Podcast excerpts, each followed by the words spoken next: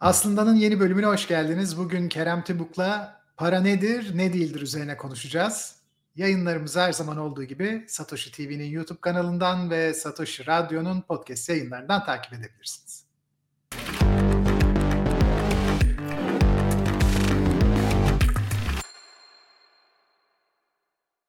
Kerem abi hoş geldin tekrar. Hoş bulduk Yalın. Ne haber?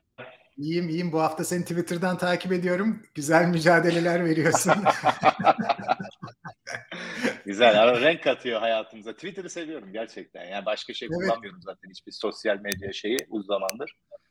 Ee, Twitter güzel. Böyle e, tabii şeyleri de var. Bazen agresyona ve çat çatışmaya fazla e, insanı itiyor. Ama ve şey de öğretti bana bu kısa cümleler yani aforizma şeklinde böyle kısa kompakt bir şekilde kendini iletişime kurabilme becerisi. İlk başladığımda çünkü ben makale yazmaya, forumlarda yazmaya alışmıştım eskiden, eski internet dönemlerinde. Twitter'da çok zorlanmıştım yani böyle ulan bir şey anlatacağım şimdi 5 sayfa yazmam lazım nasıl anlatacağım bu millete? Yine anlatamıyoruz her şeyi de Arada işte şimdi... bu videolar güzel oluyor. Video linki bırakıyorum. Evet. Böyle. Diyecektim ki şöyle bir yöntem buldun artık. Uzununu konuşuyorum. tweet'te yanına ekliyorum. evet, evet, evet. Daha güzel oluyor. Bugün de o zaman sana biraz saldırı düzenletecek şeyler söyletelim. Yok ya. Bugünkü bundan... konumuz ona uygun çünkü. Diyeceğiz ki Çok para nedir, gelecek. ne değildir? Evet. Ne değildir? Derinlemesine gireceğiz.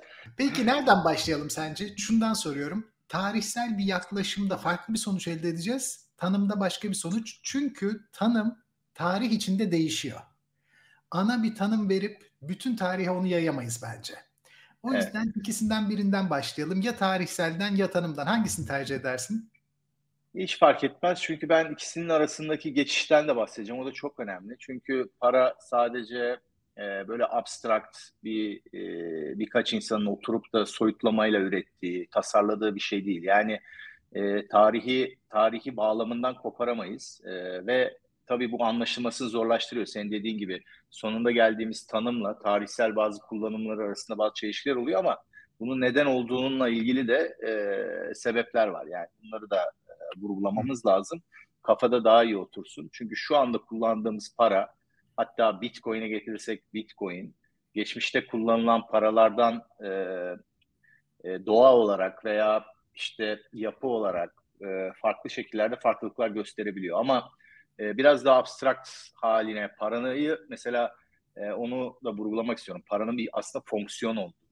Bazı metaların içinde kısmen daha az, kısmen daha fazla. Bazen tarih içinde o fonksiyonun giderek artmasıyla farklı şekillere evrildiği falan bunlar da önemli konular. O yüzden e, tanımından başlayalım. Ben tanımını yapayım. Tarihsel olarak da geriye götürüp bu tanımla e, nasıl çeliştiği veya işte kafa nerede karıştırdığı ile ilgili bazı tespitlerde de bulunayım. E, şimdi para e, fonksiyon olarak para fonksiyonu e, bir değiş tokuş aracı aslında. Yani para dediğimiz şey, e, para fonksiyonu yüzde yüz sahip olan bir şey tüketilemez.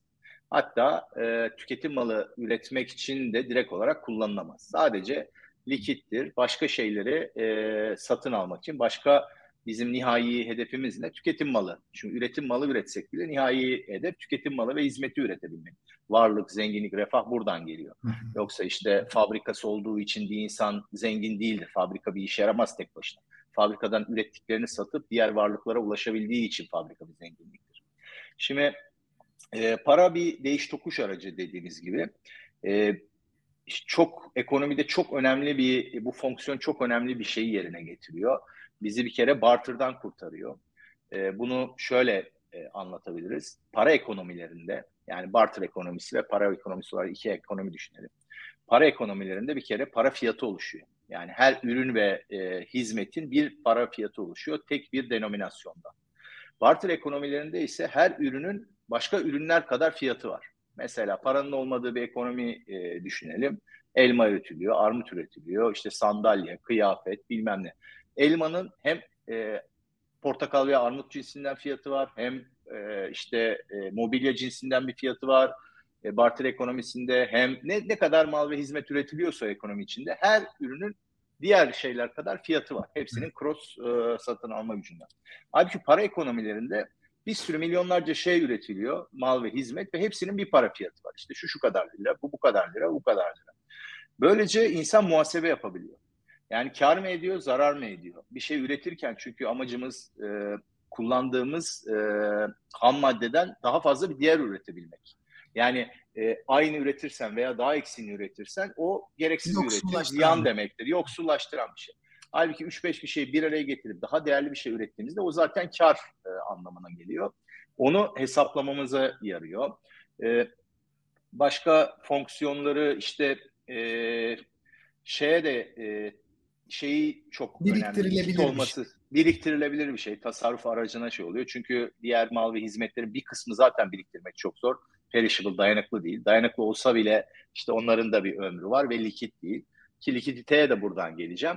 Likidite de bize e, yani paranın e, herkes likitte şu demek. Herkes tarafından kabul edilen. Yani e, bir elma diyelim piyasada çok e, ihtiyaç da olsa, talep de gören bir şey de olsa bir para kadar likit olamaz. Yani herkes parayı e, elmayı kabul etmez. Ama herkes parayı kabul eder. Çünkü başkasının da o parayı kabul edeceğini bilir. Bu likidite de bize daha önce birkaç programda bahsetmiştik. Gelecekle ilgili belirsizlikte esneklik sağlıyor. Yani sen bazı şeyleri biriktirebilirsin mal veya işte mal, e, malları, dayanıklı malları, hizmeti zaten biriktiremezsin ama malları biriktirebilirsin. Ama onları mesela ihtiyaç olduğunda başka bir şeyle takas etmek zorunda kaldığında yine o likidite zorluğuyla karşılaşacaksın. Böylece belirsizlik devam ediyor. Yarın öbür gün senin biriktirdiğin elmaya, balığa, bilmem neye talep olacak mı, olmayacak mı bilemiyorsun. Bunu hesaplamak zorunda kalıyorsun. Halbuki para olarak biriktirdiğin zaman hem dayanıklı paranın özelliği ve özelliklerinden biri de dayanıklı olmasıdır. Hem dayanıklı hem de gelecekte e, şeyi bilemesen bile satın alma gücünün yüzde yüz en azından her yerde tekrar geçeceğini e, en azından yüzde 90-95 belli oranda emin olabiliyorsun. Şimdi e, burada e, paranın e, geçmişiyle ilgili şunu da söyleyelim. Çünkü para böyle pat diye mükemmel bir tasarım sonucu insanlığa sunulmadığı için zaman içinde bir sürü paralar rekabet etmiş veya değişmiş. Dolayısıyla bu anlattığımız şeyleri yapabilmesi için de paranın belli kalitelerinin olması lazım ve bu kaliteli parayla kalitesiz parayı birbirinden ayıran e, aslında unsurlar. E, kaliteli paralar zaman içinde dış dış e, etkilerden ve müdahalelerden e, bir kenara koyarsak belli dönemler o müdahaleler etkili olabilir. Ama zaman içinde bu ekonomik güçlerini engelleyemeyeceği kaliteli paranın bazı özellikleri olması gerekiyor ki bu fonksiyonu gerçekten layıkıyla yapsın veya kalitesiz olandan fark yaratsın. Bunun birincisi miktarının sınırlı olması. E, miktar sınırlı olması aynı zamanda şunu da getir, e, gerektiriyor. Para üretim maliyetinin e, para üretiminin bir maliyeti olması ve bu maliyetin de o paranın satın almasına yakın olması. Şimdi enflasyona gelirken biraz, biraz sonra onu daha açacağım.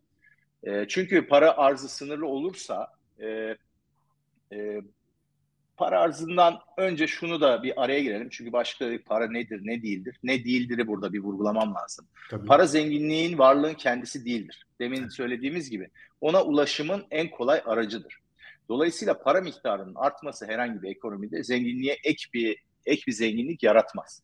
Bir ekonomideki zenginliğin, refah artışının tek e, şeyi üretilen mal ve hizmetlerin artışıdır.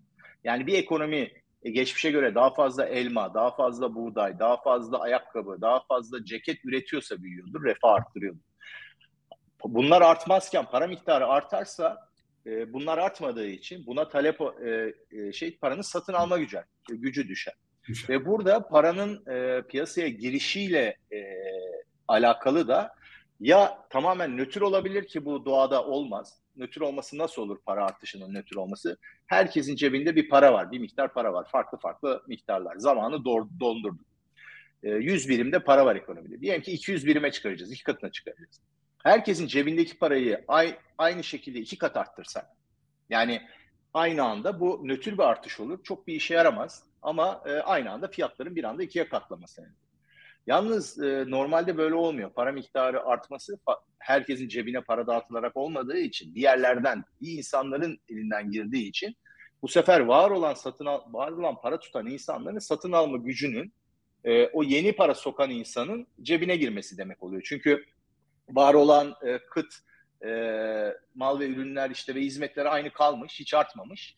Sadece para miktarı artmış ve bu ürünleri sen parayla talep ettiğin için, parayla talep yarattığın için, parayla satın aldığın için bir başka insan gelip de bir nevi kalpazanlık en basit mesela. Biri kalpazanlık yapıp da cebinde yeni kendi evinde bastığı paralarla gidip de şey yaparsa, e, talep yaratırsa o var olan kıt kaynaklardan bir kısmını kendi mülkiyetine geçirir.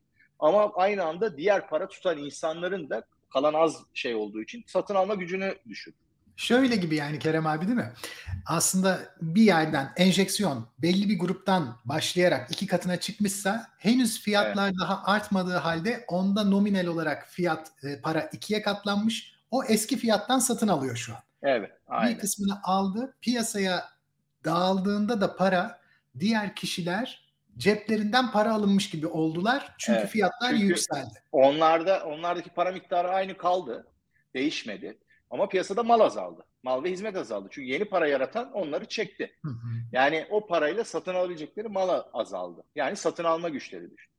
Şimdi burada e, para üretimi maliyetine tekrar dönüyorum e, demin bahsettiğim. Şimdi para üretiliyor. Bu çünkü organik paranın e, yar, e, ortaya çıkışı, popülerleşişi ve çeşitli emtiaların ve araçların para olarak kullanılması bir tarihsel e, süreç içinden geçmiş. Tek bir yerden tasarlanmamış Bitcoin e, aksine. Bitcoin orada biraz farklı mesela.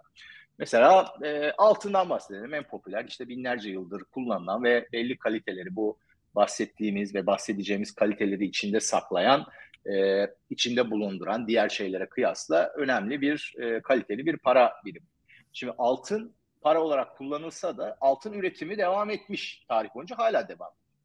Yalnız burada şöyle bir şey var. Dediğimiz gibi haksızlık bir olmasın. Milletin yeni üretenler para şeyine e, çalmasın diye paranın üretim maliyetinin yani altın üretim maliyetinin bir ons altını üretmek için harcadığın maliyetin bir ons altınla satın alabileceğin şeylere yakın olması lazım. Anlatabiliyor muyum? Yani şimdi çünkü altını üretmek de bir maliyet. İşte gideceksin, kazacaksın, adam tutacaksın, alet alacaksın. Şimdi daha zor. Koca koca makineler şey oluyor. Mesela şu anda bir ons altı 1900 dolar. E, altının üretim maliyeti de buna yakındır. E, daha daha ucuz olsaydı bir yolunu bulup da simya gibi bir şey icat etseydi biri ki modern merkez bankacılık simyacılıktır aslında. E, çok ucuza altın üretseydi bir insan, hiç bu maliyete katlanmadan yani bir 1900 dolarlık satın alma gücüne yakın bir maliyete girmeden böylece işte o denge bozuluyor, haksızlık olmaya başlıyor. En azından diğer türlü yani üretim maliyeti yakınsa satın alma gücüne bu kadar kötü etkilemiyor. E, arz miktarı artsa bile paranın veya altının. Şimdi modern paraya geçtiğimizde bu tamamen terse döndü. Ona da geliriz. Şimdi arzın sınırlı olması önemlidir. Bunu genelde doğal e, geçmişte doğal şartlarla o e, parayı üretim maliyetinin yüksek olmasıyla dengeler e, şey. Buna göre de seçilir. Çünkü sen bir şeyi para olarak tutacaksan bir şuna güveniyor olman lazım. Gelecekte de bu benim satın alma gücümü koruyacak. Yoksa tutmazsın. Sen bir elmanın sana piyasada bir kilo elmanın sana piyasada vereceği satın alma gücünü e, para karşılığı sattıktan sonra o, onu ileriye taşıyamıyorsan yani diyelim ki 10 liraya bir kilo elma sattın. Elmanın o anda bir satın alma gücü var barter takas sisteminde. Yani bir kilo elma ile bir kilo armut alabiliyorsun mesela diyelim o anda. E, sen şimdi 10 liraya elmayı sattın. O elma satın alma gücünü bir sene sonra 10 e, kilo portakal alacak kadar koruyamıyorsa sen o parayı kabul etmezsin veya etmemeye çalışırsın veya etsen bile hemen kurtulmaya çalışırsın. Dolayısıyla ilk şey değer, değer saklama aracı da denir buna. Değer saklama. Bu olmadan gerisi gelmez.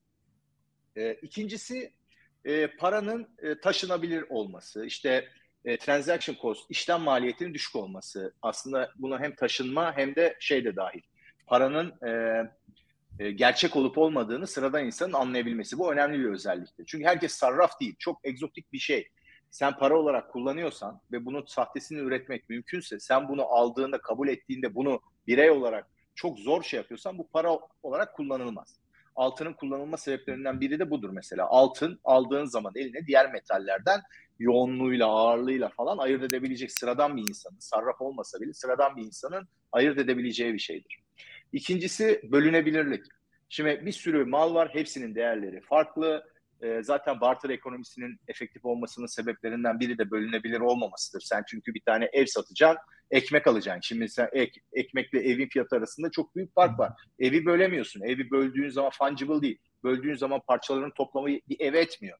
Yani ev bütünüyle bir değerli. Parçalarının toplamından daha fazla. Dolayısıyla bölünebilir değil, kullanılamıyor. E, bölünebilir olması lazım ki e, bir miktar para geçtiği zaman eline onu daha ufak fiyatı olan şeylere bölüp e, harcayabil. E, galiba bunlar e, şimdi aklıma gelen. Evet şeyi e, sahtesinin ayırt edilmesi, işte kolay taşınabilir e, olması. Hatta bu kolay taşınabilirlik de şöyle de anlatı, anlatsam güzel olur.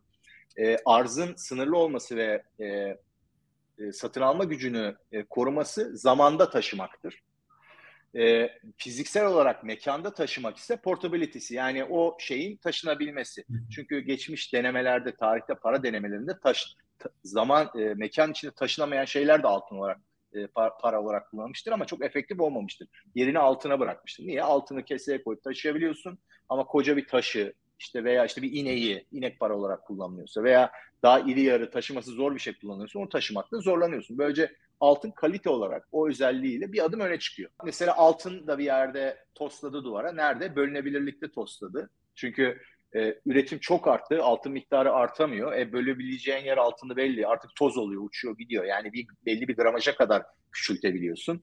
Dolayısıyla orada bir sıkıntı çıktı. Yanına gümüş girmek zorunda çıktı. Yani girmek zorunda kaldı.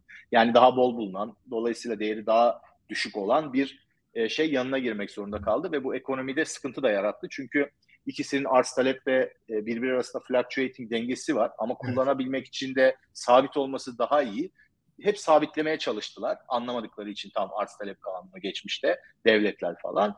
Böylece işte bir anda baktın e, eğer altın ucuz kaldıysa altın piyasadan çekildi, gümüş kaldı. İşte iyi para, e, kötü parayı kötü para iyi parayı kovar şey de oradan gelir. E, öbürü daha ucuz kaldıysa sabitlemede işte biri öbürü kaldı, öbürü çekildi piyasadan falan gibi durumlar oldu. Ta ki e, banknot... markalar da önem kazandı. Yani Floransa evet. Florini başka bir değer evet. kazandı. Aynı gram altında Heh, başka Oradan da çok güzel girdin. Oradan unuttuğum bir noktaya geri döneyim. Hep bize şey anlatırlar. E, işte parayı Lidyalılar bulmuştur. Çok basit ve yanlış bir şey.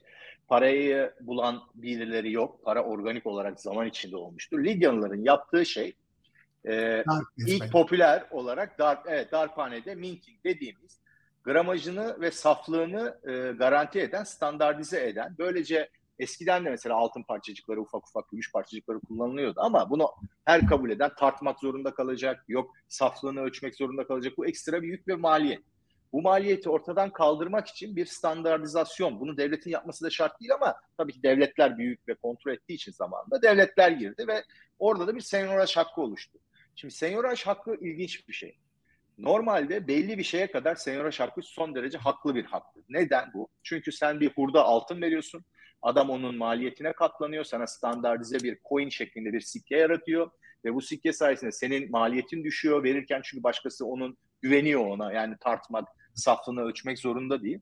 Dolayısıyla mesela ilk basında e, diyelim ki %10 senyoraj hakkı olsun diyelim. Çok ama sen 10 gram, 11 gram e, hurda altın götürdüğünde e, onu basan sana 10 gramlık coin veriyor. Yani %10'unu kendinde tutuyor. Niye? O işte minting masrafında o hizmeti gösterdiği için.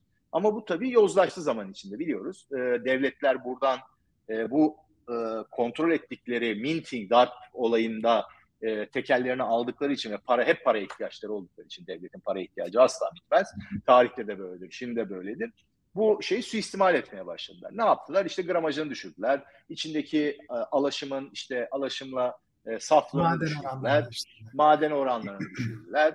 Böylece çünkü altın üretemedikleri için birden böyle e, istedikleri gibi e, şey e, bununla oynamaya başladılar. Bu tarihte işte Osmanlı'da da olmuştur, Roma'da da olmuştur. Yani yıkılan bütün imparatorluklar aslında bununla başlar. Yani önce bir ekonomik sıkıntı, sonra kolay yoldan bu ekonomik sıkıntıyı arttırmak için parayı bozmak. Parayı bozduğun zaman da hızlanarak artan ekonomik bir çöküş. Çünkü dediğimiz gibi para ekonomide çok önemli. Para e, bir makinenin yağı gibi yani içten yanmalı motorun bir yağı gibi. E, o olmadan e, düzgün çalışmıyor çarklar. Bir e, şey lazım o kayganlaştırıcı veya işte o şeyi kolaylaştırıcı işbirliğini ve ticareti ve değiş tokuşu kolaylaştırıcı bir araç lazım. Dediğimiz gibi işte para fiyatlarının oluşması lazım, hesap kitap yapabilmen lazım, işte bölünme sorununu e, coincidence of wants denilen barter'da işte e, karşılıklı arzu tesadüfünü ortadan kaldırman lazım. Yani ben bir elma satacağım. Sende sadece armut var. Benim aynı anda armut istememin tesadüf yani çok az bir tesadüf. Ama sen ikimiz de kendi malımızı para karşılığı sattığımız zaman illa birileri var bizim malımızı isteyen. Yani ikimizin olmasına e, şart değil para olduğu zaman. Şimdi e, buradan e, şuna gelelim başlangıçta. Dediğimiz gibi para zamanla böyle kullanıldıkça e, para ne demiştik? İşte kendi tüketilemeyen fonksiyon olarak ve üretimde de direkt kullanılamayan bir şey. Sadece e, takas aracı. Bir Ama de şunu bir şey... da ekleyeyim Kerem abi. Senin aslında her zaman vurguladığın bir mesele yani bu. Sen diyorsun ya evrimsel bakış açısıyla bakıyorsun ve genetik havuzunun dışına çıktığında güven problemi olduğunu söylüyorsun. Evet. Altına ve gümüşe bu güven problemi olmadan önce geçiş yok. Ondan önce deniz kabukları gibi markalarla yapıyorlar. Yani sanki bir çayhaneye gittiğinde para olmayan markayla çay alıyoruz ya. Onun bir parasal değeri yok. Başka hiçbir yerde geçmiyor. Sadece burada geçiyor. Orada bir para basımı olarak düşünmüyorlar onu. Borçluluğun ve alacaklılığın soyut bir muhasebe tutulumu. Boncukları evet, sanki oraya öyle, çekmiş, buraya çekmiş öyle gibi. Değil. Aslında ne ondan zaman, da daha içgüdüsel, daha daha basic, daha içgüdüsel. Ne yani, zaman bu ölçüt zor, zoraki olarak senin söylediğin gibi parasal olarak üretilmesi zor olmalı, olmalı güvenemediğin kişiyle karşılaştığında.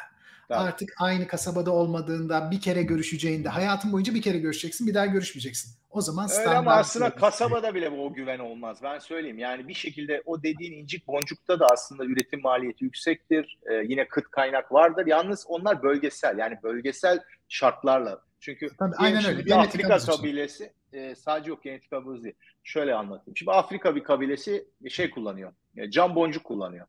E, bu camları kendileri üretmiyorlar ama işte volkanik şeylerden dolayı veya işte çeşitli sebeplerden doğal oluşan cam boncuk gibi cam parçaları düşün. Silikonun işte ısınılması ve soğuması sonucu oluşan kristalize e, cam. Şimdi o bölgede evet onlar kıt. Ama başka bir bölgede bu kıt değilse yani o bölgede bölgesi olarak o para olarak kullanılmaya devam ediyor ama işte bu aynısı bu dediğim şey oldu. E, Afrika'nın Sahara altına indiği zaman e, Avrupalı e, tüccarlar baktılar burada oranın yerleri cam parçaları kullanıyorlar. E, Avrupa'da cam üretme teknolojisi var. Adamlar onu o kadar ucuz üretebiliyor ki sonsuz üretebiliyor. O zavallı yerliler zar zor buldukları şeyleri kıt olduğu için kendi aralarında para olarak kullanırken baktı, baktılar o zamanlar Avrupalılar ya bunlar bir sürü değerli şeyi işte bu boncuk karşılığına vermeye razı. E, biz de Avrupa'da cam fabrikalarında teknolojimiz var. İstediğimiz kadar cam üretiyoruz. Getirdiler o camı. Bir anda cam para olmaktan hiper enflasyon oldu. Cam para şeyinde ve cam para olmaktan çıktı. Aynısı mesela, mesela Asya Pasifik'te bir adada e, çok ender bulunan bir taş e, para olarak kullanılırken yine bir Avrupalı e, gezgin geliyor oraya bakıyor böyle bir şey var. E, adamların da onun karşında kabul ettikleri o Avrupa'nın istediği mal var. Yan adada o taşlardan bol var. Gemisi var bilmem ne adam var. Getir, getiriyor bir sürü taşı adaya. Birden oradan hiper enflasyon oluyor. Oradaki satın alma gücünü bir anda cebine indiriyor ve oradaki o para olmaktan çıkıyor. Şimdi böyle e, şeyler var tarihsel. Yalnız şöyle şunu bir daha vurgulayayım. Şimdi bir şeyin para fonksiyonunu alması ve arttırarak devam etmesi zaman isteyen bir süreç. O yüzden de bazen geçmişe baktığımızda bir süre olarak para kullanılan şey aynı zamanda da tüketim maddesi veya üretim maddesi de aynı zamanda. Yani biz başta dedik ki aslında para işte tüketilemez, işte şey yapılamaz, o yüzden artması varlığı arttırmaz, zenginliği arttırmaz ama eskiden hala da böyle altın mesela takı aynı zamanda. Elektronikte kullanılıyor. Tüketebiliyorsun yani yok edemesen bile bir şekilde e, para dışında başka kullanım alanları var. Yani altın bile saf para haline gelememiş çünkü alternatif kullanım alanları var. Buna yanlışlıkla insanlar e, intrinsic value işte öz nedir Türkçesi öz değer gibi bir şey katıyorlar. Bu yanlış. Hiçbir şeyin öz değeri yoktur. Değer tamamen sübjektiftir. Karşı tarafın e, aksiyonu e, sonucu ortaya çıkar. Arzusuz, arzusunun beslediği aksiyonun sonucu ortaya çıkar. Ama bu alternatif kullanım kafa karıştırdığı için millet alternatif kullanıma intrinsic value der. Mesela hala bugün Bitcoin'cilerle altıncıların e, tartışmalarında bu altıncılar bunu söylerler. Altının işte intrinsic, içsel bir değeri var. En azından işte e, mücevher olarak alternatif şeylerini söyleyerek sanki içsel bir değer olduğunu iddia ederler. Kavram olarak bu ekonomide yanlıştır. Hiçbir şeyin, hiçbir ekonomik değerin kendi içsel değeri yoktur. Sadece bir başka insan davranışıyla ona değer verdiği zaman değeri ortaya çıkar. Tabii ki hepimiz ortak arzularımız var. O yüzden yani sadece e, bir insanların oturup toplanıp bir araya gelmesine gerek yok bir şey değer vermeleri için. Yani yiyeceğe sen de değer veriyorsun, ben de değer veriyorum. Dolayısıyla o onun e, yiyeceğin intrinsic, içsel bir değeri olduğunu göstermez. Yine de yine de neyse onu vurgulayayım dedim. Bunun dışında e, E, bir ara vereyim istersen. Senin de aklında soru varsa nereden? Tamam. Ne? Şöyle bir merak ettiğim konu var. Altın ve gümüş başta yok. Sonradan ortaya çıkacak ve sonra da kaybolacak Kerem abi. Demek evet. ki tarihsel süreç artık paranın basılması için belli bir masrafı kaldıracak durumda değil. Paranın tekrar Hayır, o... ücretsiz basın öyle öyle. Yok, tekrar öyle ücretsiz değil. basılması. Öyle değil. Oraya ee, devletin gelecek... güvenilirliği karşısında ücretsiz basılması. evet, söyle bakalım işte, merak işte ettim ne diyeceksin. O, o paranın içinde bulunduğumuz durumun en büyük sebebi o. Şimdi e, üretim maliyetinden bahsettim. Üretim maliyeti doğal üretim maliyetinin olması. Yani altının doğal bir şekilde az bulunabilir, derinlerde olması bir balans sağlıyor, bir çek sağlıyor. E, a, e, arzın artmasına. Şimdi altın dediğimiz gibi ama mükemmel değil. Sıkıntıları var. Nedir? İşte taşıması zor e, nispeten. E, diğerlerine göre kolay olmasına rağmen kağıda göre zor mesela. Ve bölünebilir değil. Şimdi banknotların devreye girmesinin sebebi altının e, bu eksikliğini kapatmak için önce. Gerçek bir ihtiyaç. Yani oturup birilerinin komplo teorisi kur, komplo e, şeyi yapmasına gerek yok. Şimdi hatta e, tarihsel olarak da banknotların çıkışı e, global ticaretin hacminin artmasıyla olur. İşte e, İtalyan şehir devletleri, e, Venedik, e, Cenova ve işte Floransa, Floransa daha böyle şeylerin bütün o Akdeniz, e, İpek yolundan gelen bütün şeyleri aradan alıp Kuzey Avrupa'ya taşıması, Kuzey Avrupa'dan İpek yoluyla doğuya taşıması, işte o Avrasya'nın Akdeniz'le birlikte o ticaretin büyümesiyle altının bu zorlukları ortaya çıkıyor. Çünkü sen mal yolluyorsun uzak doğuya, işte Filipinlere bilmem neye, oradan işte spice alacaksın. Nedir? Tarçındı, karabiberdi bilmem ne falan filan. Buradan şey yollayacaksın. Her birinde böyle külçe külçe altınlar girecek. Gelecek bilmem ne zor. Ne oluyor? Kardeşim bu altın sende kalsın diyorlar. Kasana koy. Onun karşılığında bana bir altın çeki ver. O altın çeki ben bunu elden ele şey yapayım. İsteyen gitsin o altın çekiyle dileyen altını fiziksel olarak teslim alsın. Bu aynı zamanda şunu da getiriyor. Kağıt olduğu için reprezentatif yani bir e, oradaki e, gramajı, altının gramajını e, abstrakt olarak kağıdın üzerine yazıyorsun. Dolayısıyla bölünebilme sorunu kalmıyor. Yani sen bir gramın yüzde biri fiziksel altını elde elde değiştiremiyorsun ama kağıdın üzerine bir gramın yüzde birini yazıp altını temsil ettiğini yazıp bunlar küçük banknotlar olarak elden ele dolaşabiliyor ve toplu halde işte hani nasıl biz de banknotları birleştiririz bir banknot steki olur onunla bir şey alabiliriz bazen. O ufak ufak şeyler tekrar birleşebildiği için o kağıt parçaları ta- teslim alınabilecek gramajda altına denk getirip geri alabiliyorsun veya ticaret içinde kullanabiliyorsun. Şimdi bu e, şöyle bir e, şeyin oluyor. Daha önce ne dedik? Altın e, olarak altın ve gümüş para olarak ha, bu bu, bu arada tarihsel olarak gümüşün de parasal fonksiyonunu kaybetmesine neden olmuştu. Çünkü gümüş dedik e, yana bölünebilme sorunu yüzünden girdi ya. Banknot altının e, bölünebilme sorununu halletti. Yavaş yavaş gümüş e, para olmaktan para fonksiyonunu yitirip emtiaya dönmüştür daha çok. Yani aynı zamanda oranı değişmiştir. Emtia e, kullanım şeyi artmıştır. Hatta bu dönemde gümüş standartında kalan ülkeler çok büyük ekonomik krize girmişlerdir. Mesela Çin. Hatta bir dönem Amerika inat etmiştir. Orada büyük e, şeye girmiştir. Şimdi e, ne dedik? Geçmişte bu sikke durumunda yani fiziksel olarak değerli madenlerin para olarak kullanıldığı dönemlerde bile devletler bu kontrolü suistimal ettiler. İşte bazen işte gramajını düşürdüler, bazen şeyini düşürdüler, içindeki alaşım saflığını düşürerek falan filan. Şimdi bu banknot sisteminin gelmesi maalesef bu suistimal şeyini arttırıyor. Nasıl arttırıyor? Şimdi bir, her e, elde değişen kağıt gidip de redeem olarak e, o kasada duran altına gelip şey olmuyor. Niye? Çünkü ihtiyacın yok. Yani aşırı bir güvensizlik olmadıktan sonra. Yani şöyle bir şey hissetmediysen Allah benim altın burada durmuyor galiba. İşte bunun karşılığı yok galiba diye bir şey hissetmediysen ki bu dönemler e, çok uzun dönemlerdir yani olmuştur. Arada tabii ki bunların olduğu ve krizler bank run dediğimiz dönemlerde olmuştur ama genel olarak bakarsan tarihe onlar istisnadır. Çok hızlı olur biter o zaten. Şimdi bu neye yol açıyor? E, saklamacıların yani altınların fiziksel olarak saklayan ve karşılığında banknot üreten ki bunlar ilk başta bankalardı, özel bankalardı. Ki bu bankalarda tüccarların elindeydi. Çünkü o kadar herkes işte o zaman mevduat falan yok. Herkes kendi parasını borç veriyor. Tefecilik bir nevi. İlk bankacının başlangıcı bizim tefecilik diye bildiğimiz şeydir. Herkes kendi sermayesini borç verip faizle işte şey yapıyor. Bankalar ve tüccarlar bu altınları kasalarına yığdılar. Daha fazla e, üretmeye başladılar. Karşılıksız e, banknot üretmeye başladılar. Niye? Çünkü aynı anda herkesin gelip e, altın isteme ihtimali düşük. Ama ne oldu bu? Zaman içinde bunu abarttıkları için işte biraz aç gözlü, işte insan doğası, böyle piyasanın çeki, e, piyasa seni kontrol etmediği zaman, böyle şeyler verdiği zaman e, sana e, açılma imkanı, insan doğası bunu kullanıyor bir sürü insan. Bu dönemde işte piyasada banknotlar artmaya başladı. Bu insanlar yani oturup kitap hesap kitaba bakmasına göre hissedip de bir şekilde korkup da banknotlarla e, bankaya hücum edip de altınları istedikleri zaman bank run dediğimiz bankaya hücum olayları gerçekleşiyor ve sonuçta bakıyorlar işte atıyorum iki katı basmış o banknotlar yarı yarıya düşüyor değeri doğal olarak çünkü karşılığında e, şey oluyor yani o kadar altın var. O kadar altın var. Buna discount diyorlar. Sonra o banka batıyor, temizleniyor. Sonra yeniden başlıyor belli bir süre işte yine güvenle tabii ki yani bu dolandırıcılar e, dolandırıcılık bir nevi bu ama bu herkes böyle her dakika dolandırıcılık yapamaz. Anlar millet der ki ulan sana niye vereyim? Belli zaman sonra tekrar güvene dayalı bir şey oluyor. Sonra tekrar bu oluyor. Sonra devletlerin e, devreye girmesi e, işi çok daha e, merkez bankaları e, şeyiyle e, yoluyla çok daha içinde bulunduğumuz duruma bu enflasyon belası dediğimiz yani sürekli hiç şey yapma şey senin dediğin o işte ucuz üretebilme maliyeti aslında e, bir yandan baktığında sana evet ha, hiç maliyete kalmadan biz para üretelim. Öbüründe bir sürü e, şeyi çarçur ediyorduk. Bir sürü kaynak çarçur ediyoruz. İşte madenden altın çıkaracağız. Bir sürü para gidecek. Bilmem ne. Bir yandan böyle bakabilirsin ama şunu unutma.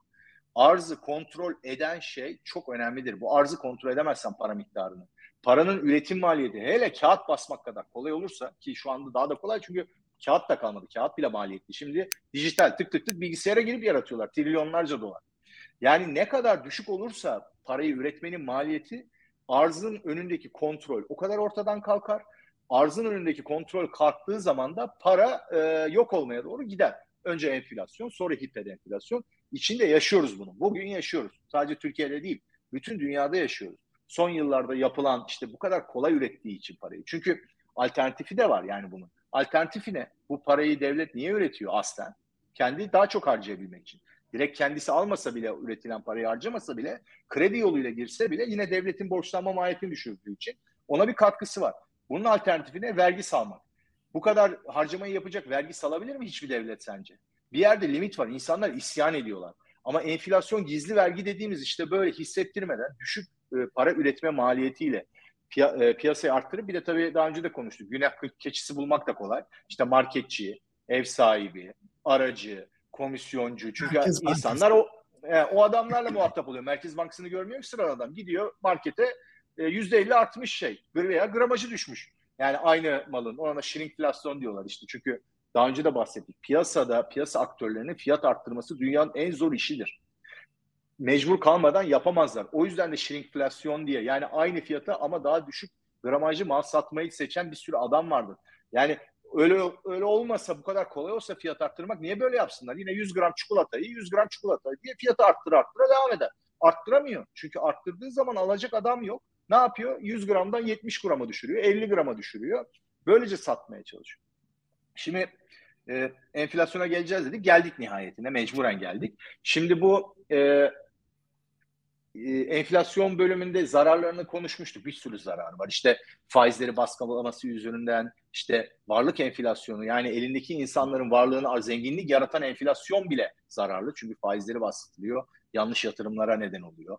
İşte ekonominin elinde olan kıt kaynakların e, çok uzun vadeli yatırımları kaldıramayacak kadar küçük varken bile sen uzun vadeli yatırımı benim ekonomim, benim tasarruf şeyim kaldırır zannediyorsun. Öyle işlere giriyorsun. Çünkü faiz baskılanmış oluyor. Fizibilite yaptığında karlı hale geliyor. İşte e, sıradan insanı en çok etkileyen sürekli fiyatların değişmesi o da değil belirsizliğin artması. Sen bilsen her ay yüzde on garanti artacak. Hiç azalmayacak, artmayacak. Tıkır tıkır yüzde on artıyor fiyatlar. Sen maaşını da işte yüzde on artışta ona bir dengeye oturur. Yine bir şekilde şey yaparsın. İdeal değildir ama yine bir şekilde manage edersin. Ama bugün bu ay yüzde on artmış. Yarın yüzde yirmi artmış. Yarın yüzde elli mi artacak? Bilmem ne mi olacak bilemiyorsan. Yerine koyduğun malın maliyetini hesaplayamıyorsan.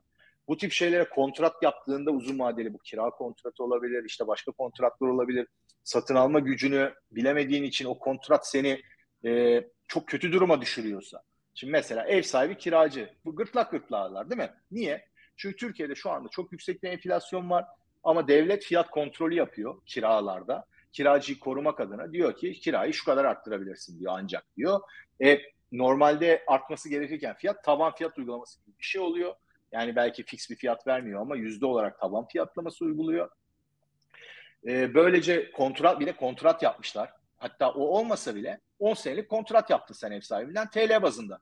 Sen kontrat yaptığında TL'nin e, enflasyonu %10'du senelik. Şimdi %100. 10 ikinci senesi olmuş. E sen yaptığın kontratın o nominal yazan rakamların anlamı kalmamış. Sen kazık yemişsin ev sahibi olarak veya kiracı olarak o kontrat sayesinde bir anda e, büyük bir avantaja kavuşmuşsun. Çünkü verdiğin kira satın alma gücü olarak sürekli düşüyor aslında. Yani kontratı bağladığın için.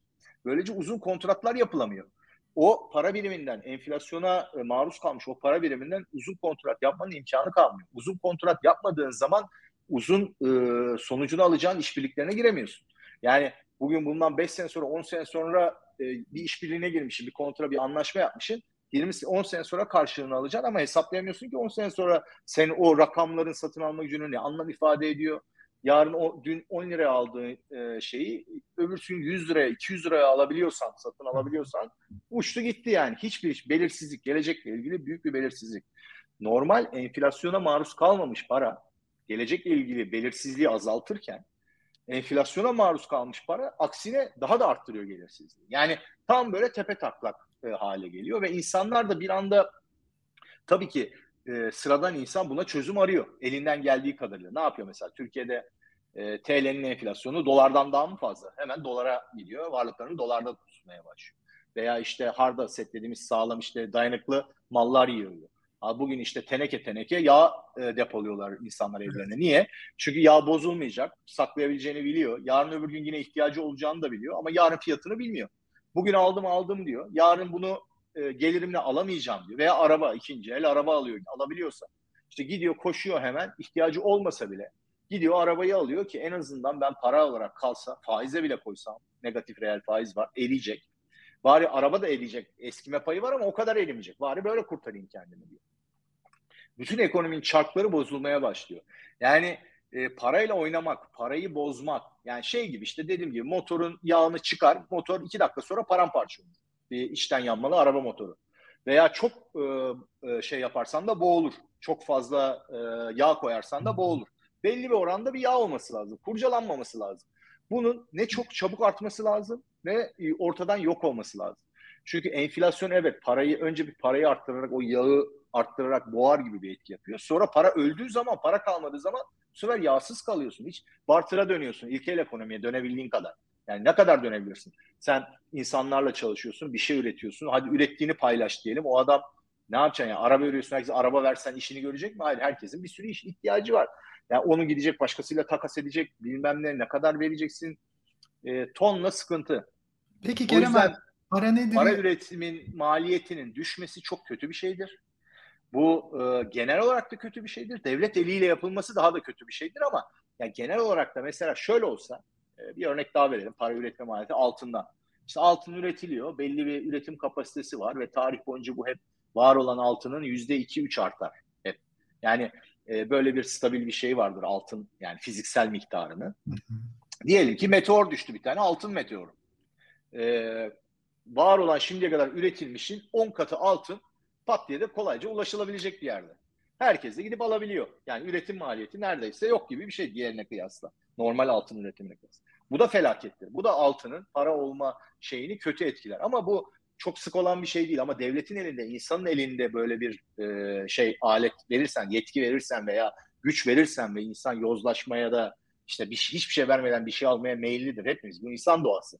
Daha önce de konuştuk. Herkes mümkünse hiçbir bedel ödemeden bir şey almak ister Olmuyorsa en az bedeli öderek bir şey almak ister. Bu bundan daha doğal bir şey yok. Bütün bu çabamızın amacı zaten bu. Motivasyonumuz, üretkenliğin, bilmem ne kıt kaynakları. Ama yani bu başkalarının bedel ödediği şekilde olmaz. Sen bunu başkalarına bedel ödeterek yapıyorsan, başkalarının satın alma gücünü çalarak veya başkasını köleleştirerek veya başkasının malına mülküne el koyarak yapıyorsan bu olmaz. O zaman ne olur? İşte ahlaki olarak şeyini bırakalım şeyini toplum paramparça olur. Şimdi ben konuşmadan şöyle anlıyorum. Senyoraj hakkı bir yerde olunca ki bu genelde devlette oluyor. İşte İtalyan kent devletlerinde tüccardaydı bir miktar ama şimdi artık devletlerde Böyle olduğunda para arzını orası belirlediği için ve ilk kullanacak kişilere de orası karar verdiği için toplum içinde haksız bir para transferi gerçekleşiyor. Bir kısmı devlete, bir kısmı özel sektöre. Bu bir Anladım. kötü etkisi. Evet. Kötü etkilerinden biri. O da önemli. Ahlaki tamam. bir. Bu hırsızlık e, tarafı. Yani bir nevi hırsızlıktır bu sistematik. Hı hı. Ama diğer kötü tarafları da var. İşte geleceğin belirsiz olması, fiyatların sürekli değişmesiyle ilgili plan yapamama, muhasebe yapamama. Diyelim bu hırsızlık olmadı. Yani bunu bir kenara bırak. Böyle bir hırsızlık yok. E, yeni yeni parayı eline alanlar buna kantilyon etkisi de derler. İşte kantilyon çok önemli bir Fransız ekonomisttir. Adam Smith öncesi hatta. E, bu ahlaki tarafı bir de işte o paranın e, işleyişini bozmadan kaynaklanan genel ekonomik işleyişine olan katkısını bozduğundan dolayı genel ekonomik işbirliği ve genel ekonomik işleyişine verdiği zarar var, pratik zarar var. Hiç e, orada bir birinden cebinden alıp birinin cebine koyduğu şey olmasaydı bile böyle bir zararı var. Onu da vurgulayayım dedim tekrar. Şimdi senin önerin anladığım kadarıyla bu imtiyazın onlardan alınması değil mi? Devletin para basma imtiyazının artık verilmemesi gerektiği. Peki yeni sistemde nasıl olmalı? Şundan soruyorum bunda. Bugünkü konu para nedir, ne değildir? Şu ana kadar ne olduğunu anlattın, ne zaman zayıfladığını anlattın. Daha para ne değildir ona belki girmedik sanırım. Tamam. Peki bir yandan da paranın güçlenmesi için ne gerekir? Devlet dışarıdan mı bırakılmalı? Ne değildir'i e, şöyle bir iki birkaç başka programda söyledik. Mesela sermaye programında söyledik. Para sermaye değildir. Sermaye üretim araçlarına verilen isimdir. Para onlara en kolay ulaşma aracıdır. İşte bizim o e, ben ara sıra da Twitter'da e, bazı sosyalist arkadaşlarla münakaşaya giriyorum. Fark ettiğim ilk yanlış bildikleri şey para ile sermayeyi karıştırıyorlar ki bu stand çok e, standart klişe bir hatadır.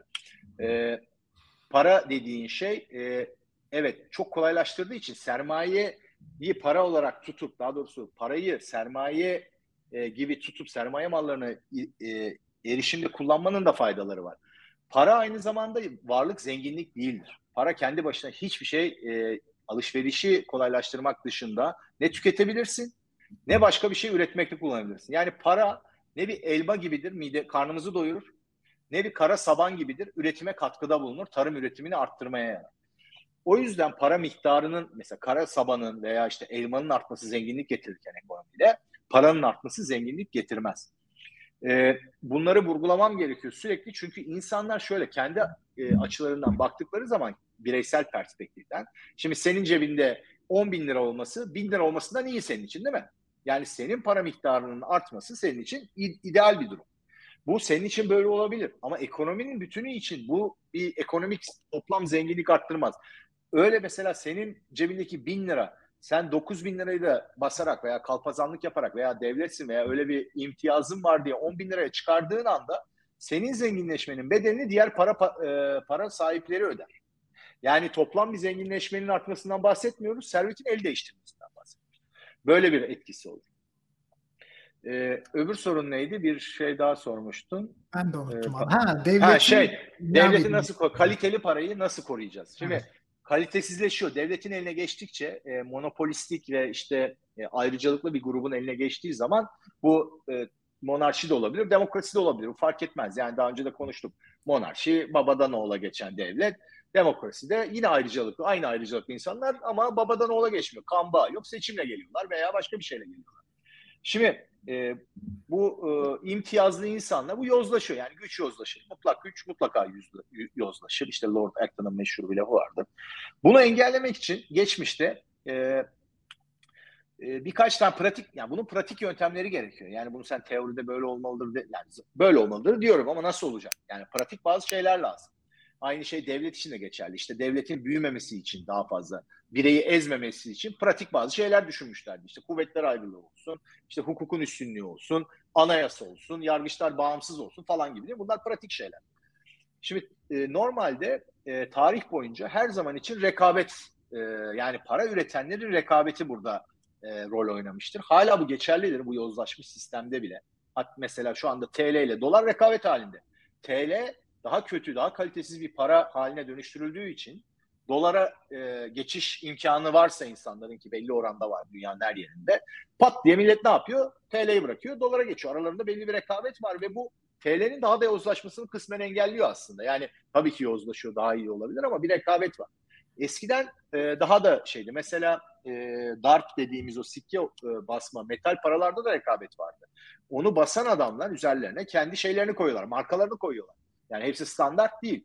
Bakıyor bir 100 yıldır, 200 yıldır bir darphane, işte bir e, maden veya e, madenler de, maden sahipleri de işte mesela yeni dünyada gümüş madenlerini İspanyollar falan keşfettiğinde mesela dolar e, şeyi e, doların asıl o gümüş bir dolarlık şey hep Meksika'da üretiliyordu. Orada bir madenin ve çünkü çok uzun süre e, gramajı ve kalitesi ve o, o ayarını değiştirmeden güven kazanarak bastığı için işte onlar arasında da darphaneler arasında rekabet vardı mesela eskiden.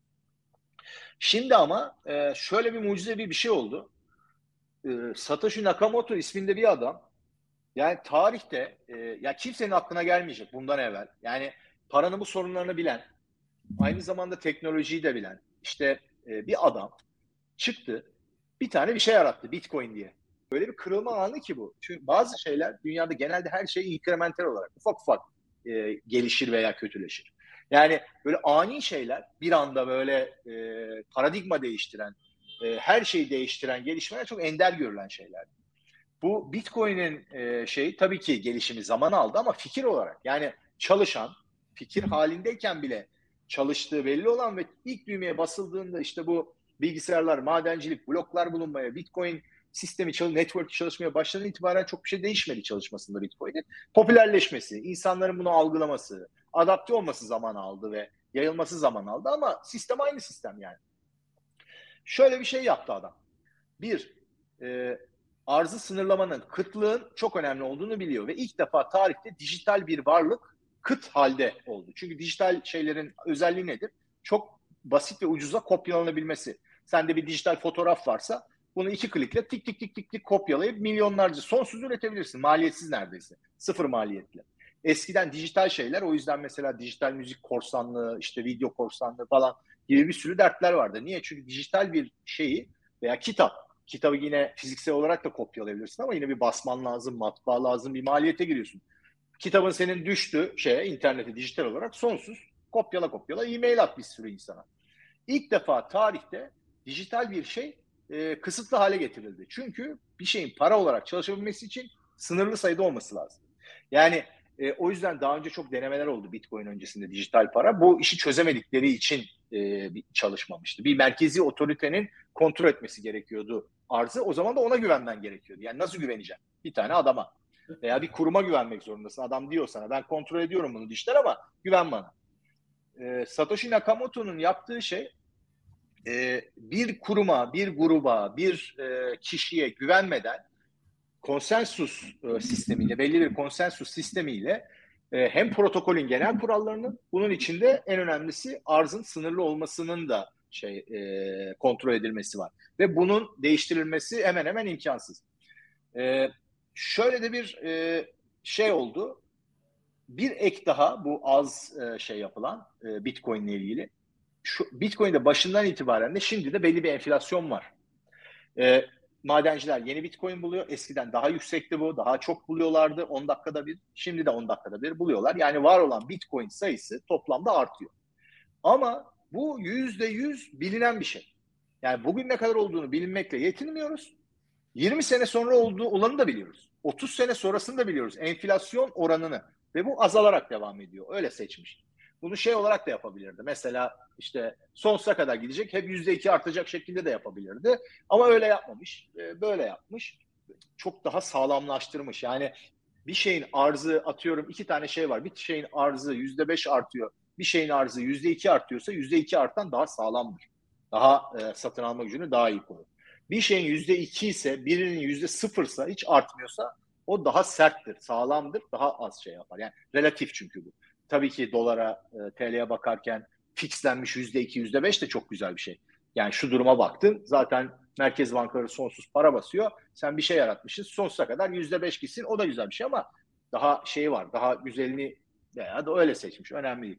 Ve bu gelecekteki belirsizliği işte paranın aslında fonksiyon olarak fonksiyonlarından biri olan gelecekteki belirsizliği kaldırma şeyine de çok büyük hizmet ediyor. Çünkü sen paranın satın alma gücünü, şimdi üretimi bilmediğin için gelecekte tam olarak satın alma gücünü hesaplayamazsın. Çünkü şöyle oluyor. Sabit bir para miktarı sabit kaldığı zaman üretilen mal ve şeyler artarsa paranın satın alma gücü artar. Her şey daha ucuzlar zaman içinde. Ama bu ekonomik büyümeyi hesaplayamayabilirsin. Bir işte kötü bir doğa olayı olur, bir şey olur, illa bir devlet yüzünden değil. Çeşitli nedenlerle ekonomi sekteye uğrayabilir veya bir atılım olur, bir teknoloji şey olur, ekonomi çok hızlı büyüyebilir. Bunları sen hesaplayamazsın. Yani satın alma gücünü bugünden 100 sene sonrasına birebir bilemezsin. Zaten 100 sene sonra ne olacağını da bilemezsin. Yani bir sürü yeni ürün mal çıkmış olacak. Ama şunu bilebilirsin. Sağla, yani arzı sınırlı bir şeye sahipsen.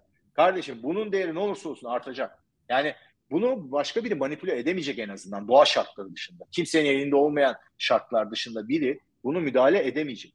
Birileri gelip benim e, yaşam enerjimi, birikimimi, bütün hayatım boyunca çalıştırıp biriktirdiğim, kenara koyduğum şeyi ve hiç beni görmeden uzaktan iki tane düğmeye basarak yanıma bile gelmesine gerek kalmadan çalamayacak. Yani bugün herkes bir yani birinden bir şey çalabilirsin. Hala çalıyorlar. İşte hırsızlık denen bir şey var tarih boyunca. Bugün de var, yarın da olacak. Ama bu yüz yüze gelmeyi, işte bir riske girmeyi gerektirir.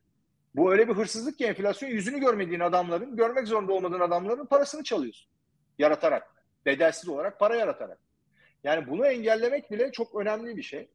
Ee, ve e, şimdi mesela parayla ilgili e, bir yanlış bilinen bir şey daha var. Bunu da şey yapalım. Deflasyonist e, dedim ya paranın şey sabit kalırsa satın alma gücü artar. Bir grup insan diyor ki paranın satın alma gücünün düzenli şekilde düşürülmesi lazım. Yoksa ekonomi çalışmaz. Şimdi e, bunu genelde Keynesyenler, Modern Monetary teoriye evrildi o. E, işte MMT diyorlar. Onlar işte devlet nasıl basıyor, her şey devlet kontrol ediyor. Sonsuza kadar basalım. Hiçbir şey olmaz. Şimdi onlar pek ortalarda yoklar bu son, son günlerde olan enflasyon şeylerinden ama e, çünkü bir süre şöyle bir şey oldu.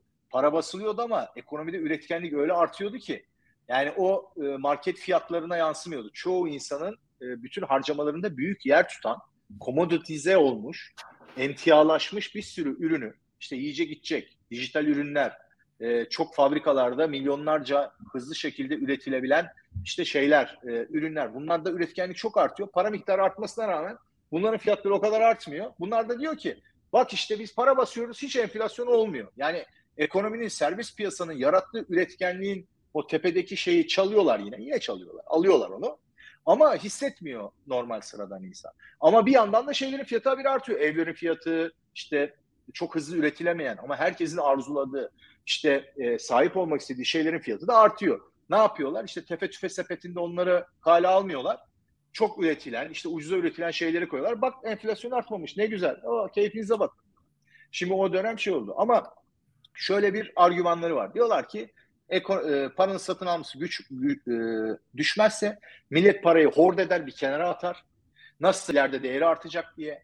Harcamaz parayı. Harcamazsa ekonomik çarklar durar.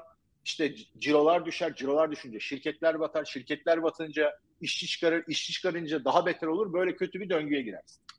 Şimdi e, bu tabii uzadı biraz. Bunu ne kadar bitirebilirim hızlı bir şekilde bunu toparlamam lazım. Buna da bir cevap vereyim, vermeye çalışayım. Şimdi birincisi tarihsel olarak biz deflasyonist bir ortamdan dünya geçti. Bunların korktuğu şey oldu ve hiç de böyle bir şey olmadı. Tam tersi en büyük ekonomik büyüklük. 1800 ile 19, 1800 ile 1900 arası Batı Avrupa ve Amerika'da. Şimdi arada savaşlar oldu. Mesela Batı Avrupa'da önce Napolyon savaşları, sonra Franco-Prussian arada bir sürü savaşlar oldu. Amerika'da da ufak tefek savaşlar. En önemlisi iç savaş oldu 1860'larda. O kısımları bir kenara bırakıyorum. Onlar istisnai durumlar.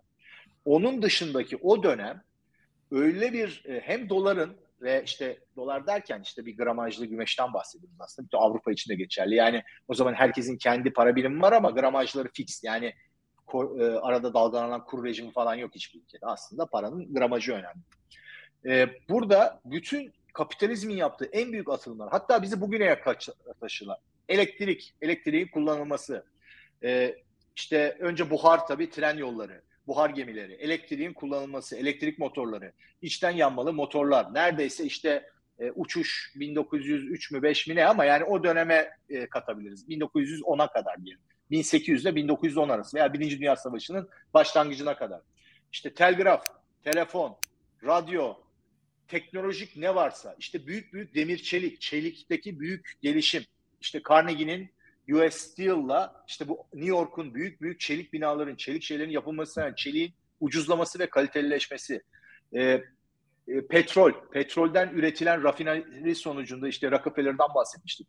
Önce kerosen gaz yağı, daha sonra mazot, benzin gibi şeylerin üretimi. Daha sonra plastiğin, plastik tabii 20. yüzyıl ama e, şeyin e, bir sürü işte bunların kullanılması, fabrikaların büyümesi, insanların reel olarak satın alma olarak güçlenmesi, şeyin 1800'de e, 1900 yılındaki bir birim Amerikan parası 1800'den daha fazla satın alma gücüne sahip. Bunu girsinler araştırsınlar tarihini. Bırak değer kaybetmeyi güçlenmişti. Yani 100 sene geçmiş aradan satın alma gücü paranın güçlenmiş. Kimse de aman Allah'ım ben parayı e, işte o var yemez amca vakvaklar var ya çizgi filmde ben e, altınların içinde gezeyim. Çünkü bir daha söyleyeyim para zenginlik değildir. Tek başına bir işe yaramaz. Para sahibi olarak e, açlıktan ölürsün sadece para sahibi olarak kalmak istersen. Parayı harcaman gerekir. Bir temel ihtiyaçlarını harcamak için, iki yavaş yavaş da lükslerini harcamak için. Ve bu doğru olsa bugün de var bunun bir örneği. Ne? İşte elektronik, iPhone'lar, iPhone'lar. Her beklediğinde iki senede daha iyisi çıkmıyor mu aynı fiyata iPhone'un kardeşim? Bekle o zaman sonsuza kadar daha iyisini bekle. Madem beklediğin zaman işte şey olacak. insanın tüketmesi lazım yaşayabilmesi için. Yani bu saçma bir şey. Ve e, şeyin etkisini de hesaba katarsan. Yani değer kaybeden paranınla kıyaslarsan değer kazanan parayı. Yani hani değer kazanan para şöyle şöyle teorik olarak hiç gerçekleşmemiş bu hayatta. Tam tersi mevcut. E, baktığın zaman ampirik işte bulgulara tam tersi geçerli ama diyelim ki kafalarında böyle bir hayalleri var. E değer kaybeden para relatif olarak nelere yol açıyor? İşte enflasyon bölümünde de anlattık. Burada da bir, bir biraz anlattık. Nelere sebep oluyor? Ne büyük yıkımlara, ekonominin ne kadar verimsizleşmesine, işte fakirliğe, fukaralığa. Bugün bir sürü insan fakirleşmeden, yani çok zor dönemlerden geçiyoruz. Türkiye çok daha zor dönemlerden geçiyor. Bütün dünya zor dönemlerden geçiyor. Çoğu devletlerin gerizekalılığı. Neyse. Ama şimdi bu kapitalizmi, bu zenginliği herkes de şikayetçi. Diyor ki işte bana lanet olsun böyle piyasaya, işte böyle serbest piyasa mı olur, işte tweet attım e, piyasanın görünmez eli diye. Görünmez evi işte şöyle insanlar şeyi algılayamıyorlar. E, bunun sebebi ne? Ve bunun sebebi şöyle bak, bunu e, çok şey yapmamız lazım. Daha önceden bahsettim. İnsanın doğal hali sefalettir. Sorgulayacağın şey zenginliğin nasıl olduğudur. Önemli olan şey budur. Bugün insanlar kendilerine sorsunlar nasıl oluyor da eğitimli bir şempanzenin yaptığı rutin işi yaparak sıradan bir insan 200 sene 300 sene evvel yaşamış kraldan daha rahat e, yaşam yaşıyor.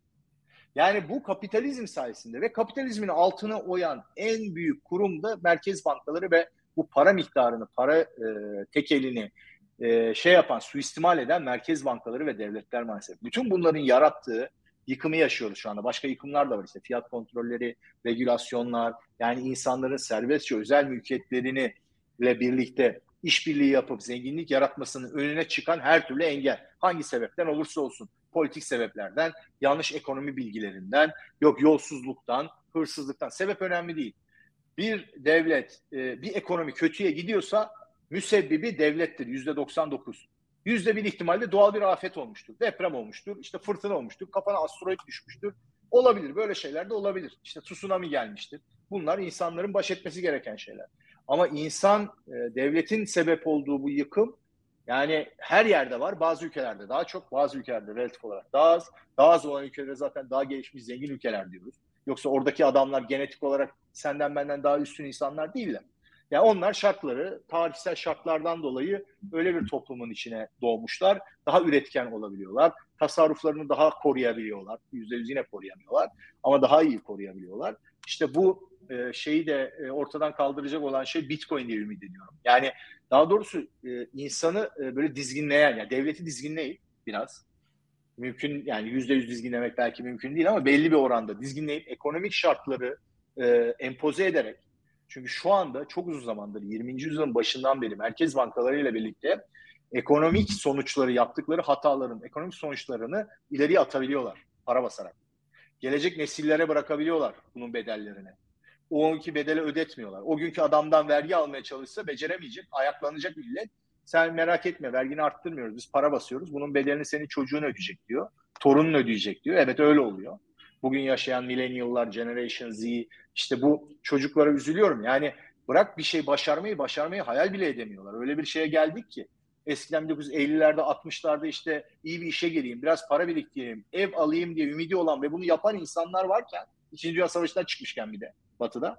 Şimdi ev almayı hayal bile edemiyor hiçbir genç. Yani böyle bir ortama düştük maalesef. Bu bunun tabii ki çözümü var ama e, dediğim gibi zor ve işte aleti edebatı belli. E, İyi güzel bir bölüm. İnşallah. Belki sonraki bölümlerden bir tanesinde nasıl yapılacağını konuşuruz. Çünkü şöyle bir düşünce de uyanıyor insanda. İşletim sistemi şu an devlet üzerinden giderken bunun belki de görmediğimiz bazı işle olumlu işlevleri de olabilir. Yani o kaldırıldığında yerine gelecek yeni e, sistem eskinin iyi yapıp da şimdiki sistemin yeni iyi yapamayacağı şeyler de olabilir. Bunu da olabilir. O, lazım. O daha spekülatif olur. Ben şimdi zararlarını net görüp analiz edip sana evet. söyleyebiliyorum. Olmadığı zamanda ne olacak? İşte e, what if senaryoları. Öyle olmasaydı böyle nasıl olurdu? Ee, geçmişten örnekler vereceğiz. İşte spekülasyon yapacağız. Yüzde yüz tabii bilemeyiz gelecek nasıl şekillenir. Belli kurumlar ortada olmayınca onların yerini nasıl kurumlar alır. Benim bazı fikirlerim var ama bunlar spekülatif şeyler. Ama böyle havadan kafadan uydurduğum, havadan tuttuğum şeyler de değil. Yani ama kıymetli olacağını olur. düşünüyorum. Yani insan çünkü... psikolojisine uygun. Evet. Ve şey, şey başlı da yapabiliriz. Bak önemli. geçen düşünüyordum onu. Onu arada hep vurguluyoruz işte faşizmle, sosyalizmden falan bahsederken bir şeyde. Toplum mühendisliği diye bir genel bir kavram var. Bir şeyi kapsayan. Belki toplum mühendisliği üzerinde bir konu yaparız. Çünkü hayatta bu insanların bugün e, sahip oldukları en değerli şeyler hep alttan organik olan gelen şeylerdir. En büyük felaketler de tepeden birilerinin gücü ele geçirenlerin e, planları sonucu olmuş şeylerdir. Bunlara örnekler de veririz e, belki. İşte yani çok güzel. yalan niye distopyaya dönüyor? Ona bakacağım. Evet maalesef. E, e, Matt Ridley diye bir yazar var. Onun kitaplarını e, öneriyorum. E, Matt Ridley mesela Rational Optimist diye bir tane çok güzel kitabı var. Bir de Evolution of Everything diye bir kitabı var. Zaten kendisi evrimle ilgili şeyler de yazan e, bir adamdır ama bu Evolution of Everything şey evriminden bahsediyor. Yani biyolojik evrimden değil işte e, bugün medeniyeti oluşturan değerler, zenginlikler, güzel şeylerin evriminden de bahsediyor. O, o da çok güzel bir kitap. Onu da tavsiye ederim. E, çünkü bilmek lazım yani ne olduğundan nasıl buraya geldik. Yani e, hep bahsediyorum e, o geçmişten e, gelen bir perspektif önemli. Çünkü içine bulunduğumuz durumda tabii mutlu olduğumuz şeyler var, şikayet ettiğimiz şeyler var doğal olarak. Bazen daha iyi gidiyor durumumuz, bazen daha kötüye gidiyor. Bu da normal. Ama geçmişte kıyasla bunun sebepleri nedir? Geçmişte kıyasla ne durumdayız? Bunları da bilmemiz lazım. Ee, belki bir program daha yaparız. Ağzına sağlık Kerem abi. Tamam. Bir sonraki programda yine buluşmak üzere. Görüşürüz. Tamam, görüşürüz. Hadi bay bay. Bay bay. Bir bölümü daha bitirdik. Bu bölümü de eğer beğenerek izlediyseniz kanalımıza abone olabilirsiniz. Haftaya yine yeni bir konuyla Kerem Tübük bakalım bize neler anlatacak.